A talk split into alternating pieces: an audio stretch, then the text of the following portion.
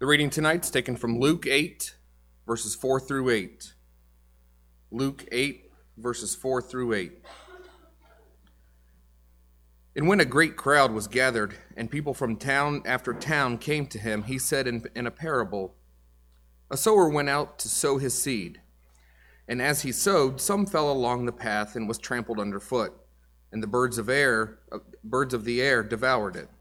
And some fell on the rock, and as it grew up, it withered away because it had no moisture. And some fell among thorns, and the thorns grew up with it and choked it. And some fell into good soil, and grew and yielded a hundredfold. As he said these things, he called out, He who, he who has ears to hear, let him hear.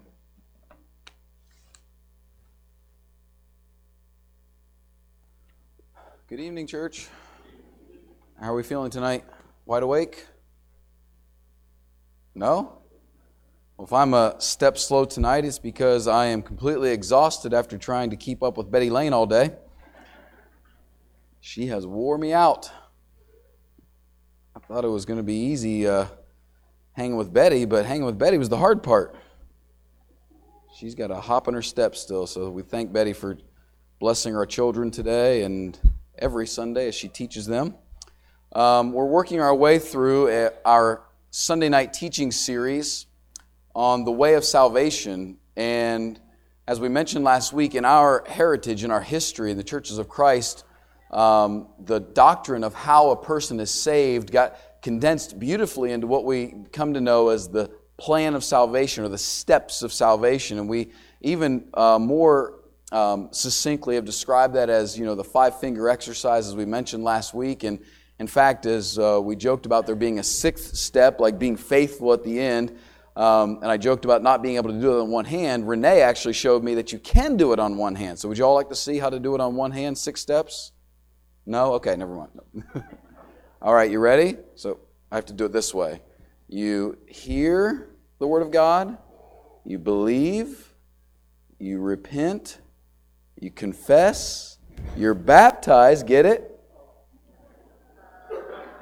Keith, do you get it? Okay, Keith was looking at me. And then you live faithfully.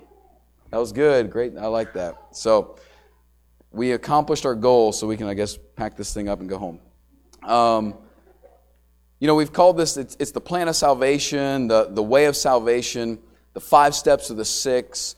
I want to make sure you have a very, very clear vision of what the goal is for our teaching on Sunday nights for July and August so that you understand what we're doing. And the first thing, I, the first goal that we have, going back into each one of these steps and delivering a message about them, is to first of all go back into them and do the hard work that people before us did on these steps. Okay? To do the hard work. You see, as I mentioned last week, the original five steps didn't have hear, believe, repent, confess, baptism. That wasn't the first five. Uh, men and women of God studied deeply into the scriptures and, and, and understood the path of the way to salvation. And so, um, what I want us to do is not just take that for granted and give you the five steps in just one short little explanation, but do the hard work that people before us have done to deeply understand the practices of salvation. Number two, so that's goal number one do the work. Goal number two is I believe that we need to, it, it's, it's our turn in this generation to reframe some of the shortcuts that have dissolved the significance of these vital teachings. Um, one of the challenges is as we develop a common language to explain things quicker, like, you know, the plan of salvation like that phrase, the plan of salvation, has underneath it years and years of depth and study and work. And as we say things like the plan of salvation or the steps or the five steps or hear, believe, repent, confess, baptism, um, sometimes those shortcuts dissolve the depth and significance of them as we transfer them to each other and on and on to our generation. So, what I want to do is um, come back and reframe those shortcuts so that we can develop the significance. And the first way is that I don't believe using the word steps is actually accurate as we understand the scripture. I think the best word for us to use, this is my recommendation, I'd love to talk more about it, but I believe the best word we can use is the practices of salvation. Because we don't stop hearing the word of God. We don't stop confession. We don't stop repentance. And in fact, we don't stop dying to self and living to Christ. Even though we're baptized once, Paul said, I die daily. So none of these things do we stop once we become a Christian. So they're not steps that we just complete and finish, but really the practices that a believing Christian engages in the rest of his or her life. The second thing I want to do is clarify salvation. And so we got to make sure we understand what we're talking about. We're being delivered. Salvation is always deliverance from the problem that's in front of you. In the Old Testament, David would call out for salvation from God, and there would be times that he would be looking at an army of another nation, and he, God would bring salvation to his people. He would deliver them from the problem in front of them.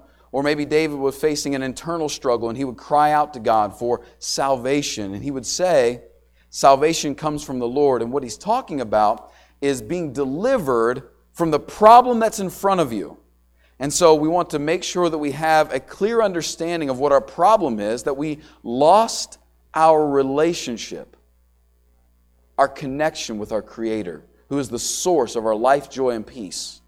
And because we've lost that, what we do is we take other things in this life, even good things, and try to get from them life, joy, peace, satisfaction, what we're supposed to get from God. That's our problem. We make gods out of things that are not gods and, and forget God. We've broken that relationship. And salvation, being delivered from that problem and restored to our relationship with God, is the gift that most certainly comes through Jesus Christ. And so, what we have as we grow in that is that we come to know God and we come to be known by God. We have a closeness with Him. That's the second goal, to reframe the shortcuts. The third goal is that we would strengthen our intergenerational conversion as children are raised in the pews, sometimes they get used to our vernacular and our language and our Bible teaching. And so, what we want to do is strengthen the bond from parent to child, from grandparent to grandchild, as we transfer the faith to the next generation. We want to do this well. And so, I want to teach those young people that are in our audience that are not yet Christians what the process is, but at the same time, strengthen those parents and grandparents who are Christians on how to teach these things in a more meaningful and deep way. And obviously, our last goal is to convert somebody who's not a Christian. And so, last week we dug into the diagnosis, our sin, and we learned that's a result of suppressing what is true about God and departing from Him and losing our life, our joy, and our peace.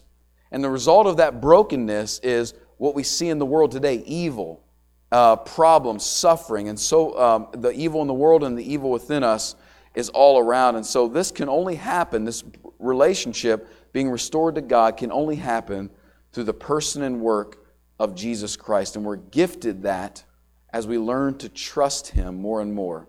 This trust, this faith that we're supposed to have in the man of Jesus Christ and His work grows in its obedience to Him.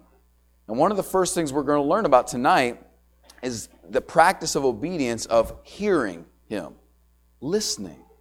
Who would have ever thought how important the idea of listening is?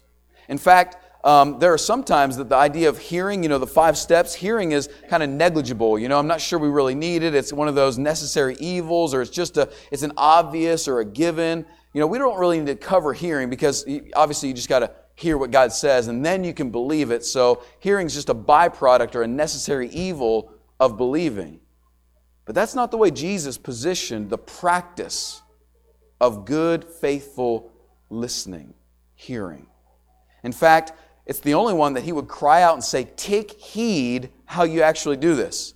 You know, Jesus didn't cry out and say, Take heed how you actually repent, or take heed how you believe, or take heed how you're baptized. He said, Take heed how you are listening. Pay attention to the way that you hear. It was last fall, uh, early fall, about August or September. I was spending some of my time in the morning um, in the Gospel of Luke, and I came to chapter 8, and I was stuck on this really strange portion of Luke chapter 8, verses 8, 16 through 18, where Jesus finishes explaining the parable that Mike just read for us of the soil and the seed. And out of nowhere, Jesus just says something like, No one, after lighting a lamp, covers it with a jar or puts it under a bed, but puts it on a stand so that those who enter may see the light. For nothing is hidden that will not be known, nor is anything secret that will not be known and come to light. Take care then how you hear. And he goes on. And I was spending time thinking about the parable of the sower and the soils. And then you go down to the story of Jesus and his mother's, his mother and his brothers. They come to him after that message of the lamp and the jar. And then it's Jesus calming the storm.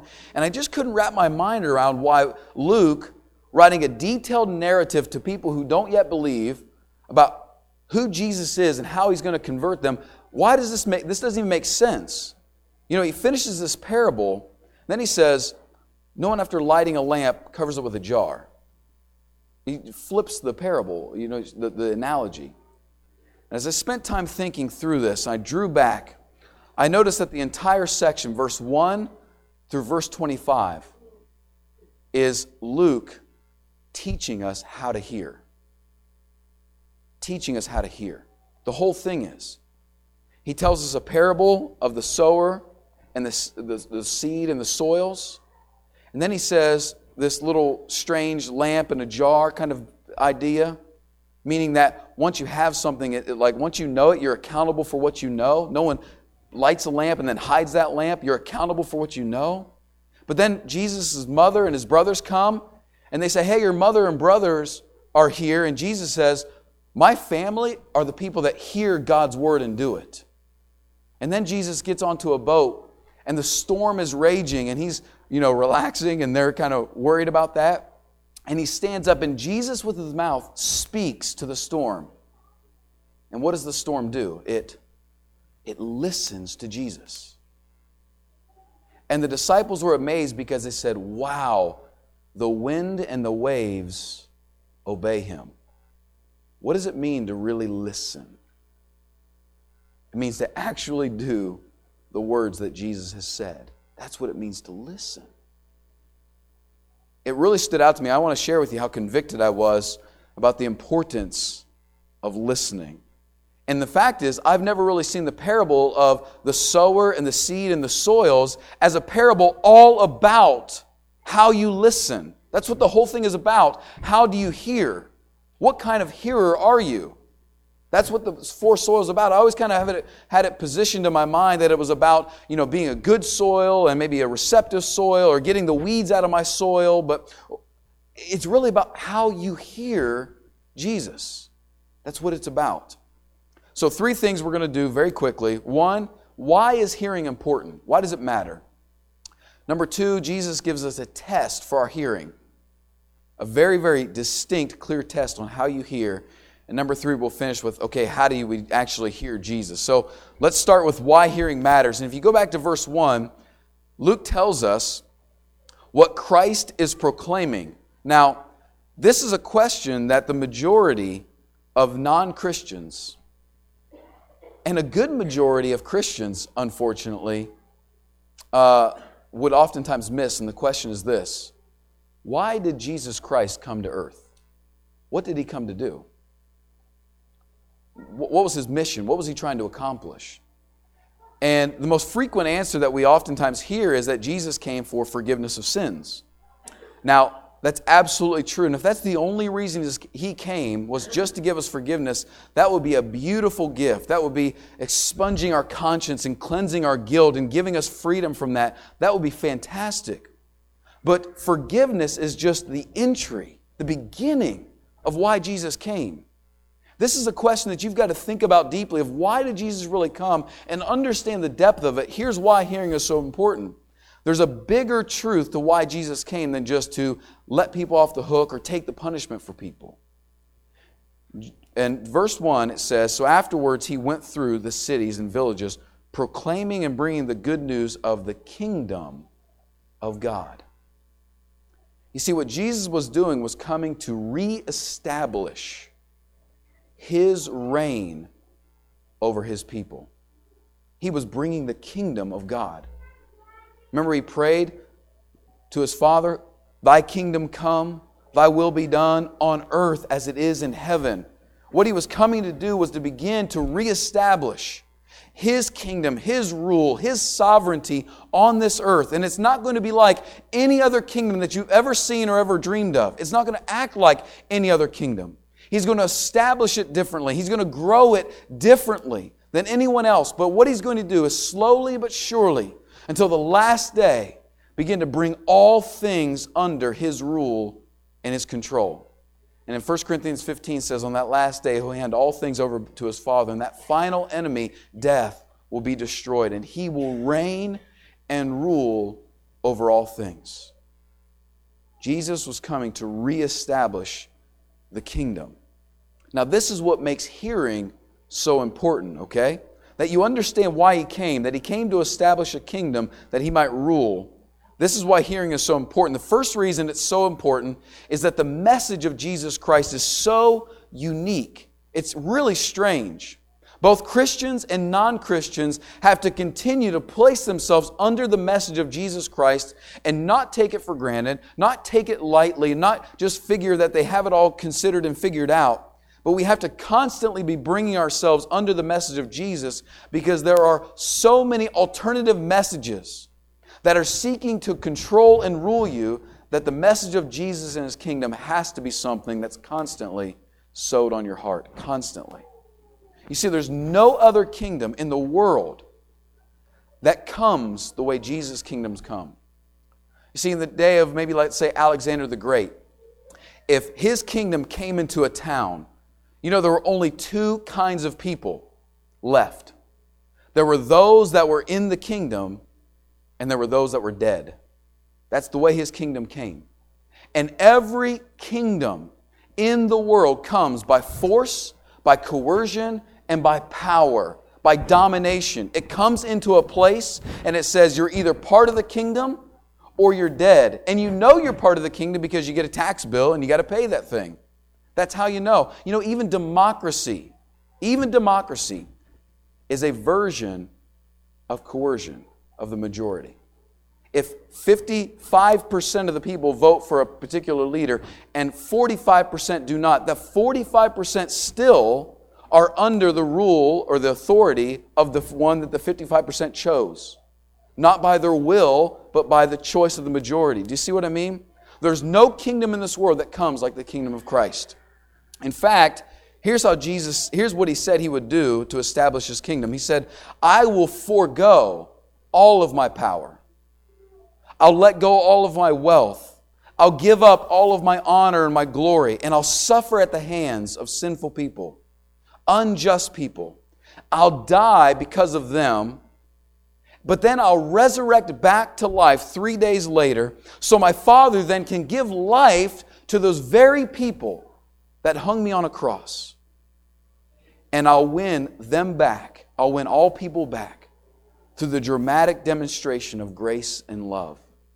That is the strangest message in the world. And you can be a Christian for 10, 15, 20, or 30 years, and you have to constantly position yourself underneath that message. Because you and I will be so um, taught by the world that, that power and coercion is how kingdoms grow, that's not how Jesus' kingdom comes. You see, most kings, all kings of this world, are good at getting a hearing. They're vocal, they demand you to listen. But the kingdom of Jesus comes by those who are willing to give a hearing, those who are willing to listen. The second reason that we have to listen, not only because the message is so unique that you can't stop thinking about it, the second reason is that hearing models the posture of entrance. Hearing models the entire way that you position yourself to enter this kingdom because it's completely receptive. It's completely receptive. You see, to join a cause um, any kind of cause in our culture, whether it's a social justice movement or whether it's a, you know, a type of political arrangement, to join a cause, you usually have to be able to do something, to contribute something. Even if you're just the intern that runs and gets coffee and brings it back for the people that actually know what they're doing. You have to have some, something you can contribute to the group to join into this cause. But to join the kingdom of heaven, he actually says it's not what you bring that gets you in. There's no resume that brings you entrance into this kingdom. There's no pride that can allow you to strut through the doors of this kingdom. In fact, we come to this kingdom with empty hands and simply a receptive heart. And if you walk to the kingdom with anything in your hands, those things in your hands will bar you from entrance. You cannot enter the kingdom save a posture of receptance. You can't. And so the posture of hearing models how we enter this relationship with Jesus Christ. So, because this message is so unique and your entrance is so strange, it's different than anything else in this world, hearing Jesus by faith matters so much. It's the only way in. So we've got to do we've got to test our hearing. That's what the parable is all about. Um, I honestly just want to lay this on you, uh, you without any reservation. So I just want to forewarn you that this test of hearing is brutal. It's going to be brutal in all of us because we're not all great listeners, especially when it comes to listening to Christ. No one is exempt from this test and, and just fl- passes it with flying colors. So I just want to tell you that, that this parable provides us a guide to test our own hearing. But what's unique about this is that this practice, hearing, is the only one really in the list of things, you know, hearing, believing, repenting, confessing, that is so subjective for you to test. You know, we can watch you be baptized and we can receive your verbal confession and we can pray with you as you, as you repent. Now, you might be doing those things for false motives, but we can kind of check those things with you.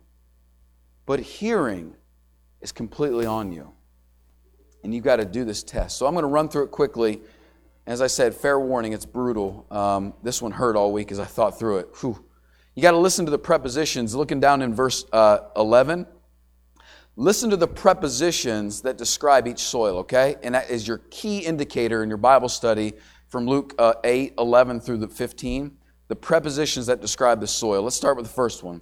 Now, the parable of the soil, uh, now the parable is this, verse 11. The seed is the word of God. The ones along the path are those who have heard. Then the devil comes and takes away the word from their hearts so that they may not believe and be saved. Did you catch the preposition having to do with the path? Along. Near and close, but not in. The seed was along the path, meaning it got close to it, but it never penetrated. You see, this first type of hearing is hearing God with a hard heart, listening with our intellect only. This, is, this means it doesn't penetrate our heart. Nothing about the message ever really stirs us deeply. It doesn't bring any overwhelming guilt. It doesn't cause any deep humility. It doesn't bring any soul reviving love. It doesn't cause you to walk with a limp because you know that you are guilty. It doesn't cause you to walk with some assurance and confidence because you know that you're loved. It doesn't cause you to, to desire sin any less because you love sin still. This is what it means to listen with a hard heart. It means to listen with our minds only, our intellect only, and not be affected in our will and in our emotion and who we are. That's what it means to listen with a hard heart. And so you can be exposed to the seed week after week after week. And in fact, you can actually have some of the seed near you and close to you. As he said, it's along the path. The bird didn't take maybe all the seed, so it can still lay there. And you might even be able to position some of the pieces of the seed in a sensible order and explain what the seed is doing. But if the seed isn't penetrating your own heart and not moving you, constitutionally from the inside out, it has no effect on you. And that's listening with a hard heart. The second one he says in verse 12, I'm sorry, verse 13, and the ones on or upon the rock are those who, when they hear the word, receive it with joy, but these have no root. They believe for a while, and in time of testing, they fall away. See, the second preposition was upon, meaning landed on. So it's there, it's sitting on it, but it doesn't yet have any depth. This isn't listening with a hard heart, this is listening with a shallow heart.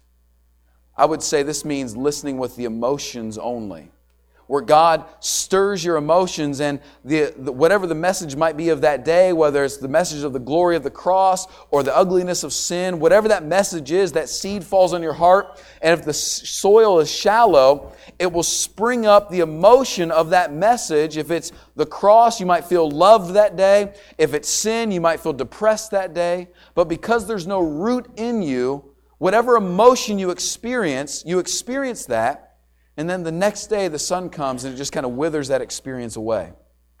Are you following with me what this is? This, this shallow heart?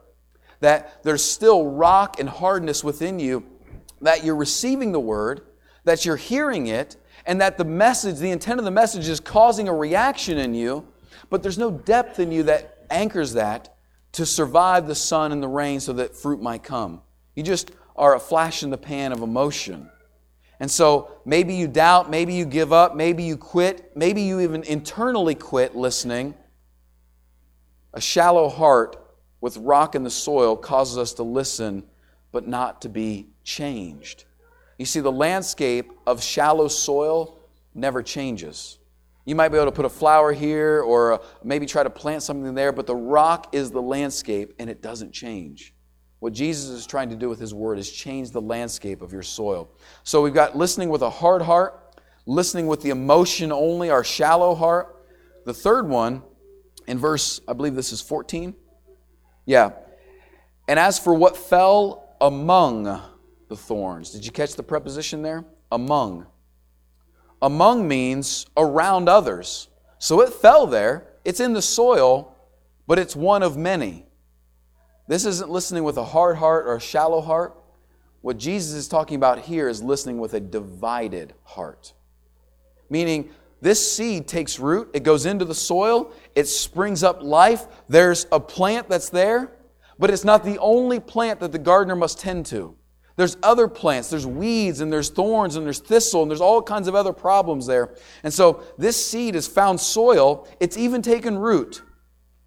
It just has to share the ground with other plants. And what's that mean to share the ground?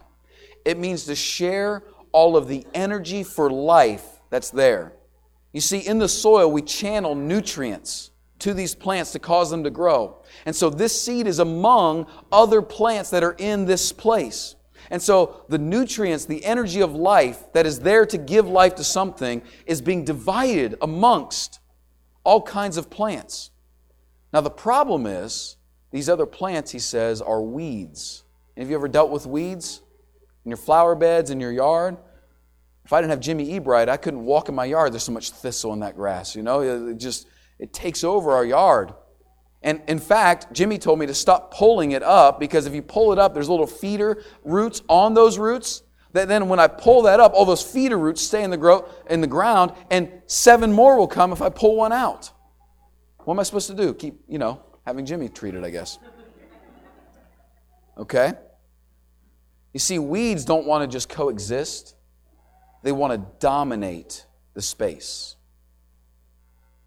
And what this person is dealing with, who has this, is, as he says there in verse uh, 15, they are those who hear, but they go on their way and they're choked by the cares and the riches and the pleasures of life what really the energy of their life is channeled to. Now, think about this. If your heart has energy that brings life, where it's being channeled to is things I need to worry about and things I need to pursue to find comfort. Avoiding pain and finding comfort. That's where the channeling of all the energy goes. And so you've got the growth here of Christianity, you've got faith growing, but all of your life energy is going to avoiding suffering, avoiding discomfort, and finding comfort, pleasure, and avoiding the cares or dealing with the cares of life. It has a divided heart. This person loves Christ, but equally is fixated on avoiding difficulty and finding pleasure away from Him. So we've got listening with a hard heart, a shallow heart, and a divided heart. But the last one is this. And as for that in the good soil, they are those who, hearing the word, hold it fast with an honest and good heart and bear fruit with patience. He says it's into the soil, real penetration. This test is pretty easy. He says that they will eventually, after holding fast, bear fruit. They bear fruit. Now, notice the condition. When did he say fruit would come? At the end, the very last part of that. He says they bear fruit with patience. Patience. I think sometimes in our Christian walk, we're so concerned about what people think of us that we drive quickly to a Hobby Lobby and buy fake fruit and hold it out like we've got the fruit of the Spirit figured out. And it's just plastic, it's not real. Bearing fruit requires planting a seed and watering it and letting sun come and treating it well and pruning it. And after years and years of maturation, you begin to enjoy the sweetness of its fruit. It takes time to bear fruit. That's the test. But what's the fruit, right? So, what fruit does God want us to produce? Well, he says in Galatians 5 that the fruit of the Spirit is love, joy, peace, kindness, goodness, faithfulness, gentleness, and self control. What he wants us to be growing in is not just in production in the kingdom, but becoming the image of Jesus Christ. Growing in our patience and our love and our grace and our self discipline and our faithfulness. Growing in those areas. And after a significant time of hearing the word by faith, you'll see yourself becoming more godly. That's what it means to listen with the good soil. So, how are we going to hear? So, if you're like me after listening to that, you're like, well, I'm not always the fourth soil. I've got a bunch of rocks still in my heart, and I got a lot of thorns. I've got a lot of weeds still in there. What are we supposed to do? So if you're like me and you're not always soil number four, this good and honest heart, and you're not always holding fast with consistency the word by faith, what are we going to do? He said there are two things, two things were attributed to the good soil that helped it bear fruit. The first one is that it hold it held fast to the seed. And the second thing he said was it was honest and good soil. And what we have to remember is that in those two elements, holding fast and then being honest and good soil, only one of those in Jesus' language is within the power of the soil. Okay? Only one. That one is holding fast. That means to keep it. So when we receive the word, that means to grab hold of it and hang on to it and to stick with it and to consider it deeply and to think about it, to reflect on it, to spend time with it, to bury it deep within your soil and say, I won't let go of it. This means in the morning when we spend time in Scripture that we come across something, we think about it, and we won't let go of it throughout the day as we think for the rest of the day about it. Or as we come across Scripture, we don't just read it and check it off, but we meditate on it and ask, what does this mean about Christ, about God, about salvation, about me? How can I grow? This is how it works. The soil holds deeply onto the seed, and the soil waits with patience for rain to come and for sun. You see, the soil doesn't create the rain. The soil doesn't create the sun. The soil doesn't create the good times and the bad times. The soil holds the seed, and through the good times and the bad times, through the rain and the sun, the plant begins to produce. And so the soil's job is to hold fast to the seed deep within it. But the second thing that Jesus said was that the soil needs to be good, honest soil. I looked into that word all week. I thought deeply about it because what does that mean? You know, Jesus, when he was approached about being good, said, Why do you call me good? There's only one. If we're told to be good soil, but then Jesus says there's only really one that's good, my Father, what does this mean? I dug into this word, and what it really means is to be something, to be something that originates from God Himself. Remember what happened in Genesis 1 in creation at the end of each day? When God spoke and something happened, what did God say about that thing? This is good. You see, if you leave this building tonight and say, All right, I'm going to be good soil. I got this, God. I'm going to white knuckle this thing and I won't sin tomorrow and I got it all figured out. And, and you know, those things that I struggle, I'll never do them again, God. I promise, I swear, I'll never do anything wrong again, God, because I'm going to be good soil. It's not going to work. It's not. The soil doesn't own its own rake and rake out its own rocks. To be good means to be originate from God with God's purpose from God. And so it means to be natural and pure goodness from the inside out, and this can only come from God. You see, the soil doesn't remove its own rocks and its own weeds. That job belongs to the gardener. Your job as a soil is to hold fast the word. And when you see rocks and when you see weeds, you go to the gardener and you ask him to take them away, to get rid of them, to remove them not just from your behavior, but from your life. And so when you go to the gardener, as I know many of you, like me, have rocks and have thorns in your life, what are we supposed to do? We go to the gardener, Jesus Christ, and we say, I've got rocks in my life. I've got struggles. I've got thorns that catch me up, that choke out my fruit in my life. I'm not as patient and loving as I want to be. I want to grow in the fruit of the Spirit. Can you get rid of these thorns and get rid of these rocks? And Jesus Christ, and we ask Him to get rid of those. And when you go to Him, and ask Him to take your thorns and take your rocks, here's what He'll say Finally, you've asked. I've been waiting. You see, child, I took your thorns and I wore them in my brow. And I took your rocks out of your soil, and underneath them they buried me. And after three days, I came out of those rocks without a single thorn still in my head. I took them away and the power of the gospel of Jesus Christ removes rocks and it removes thorns. Your own will, apart from the strength of God, will not get rid of your rocks and your thorns. You've got to go to Jesus. You've got to see him for what he's done. You've got to see him for the beauty in which he is. And as you see him wearing your thorns and being buried under your rocks, those things begin to come out of the soil and you become that pure and that good soil ready to produce fruit.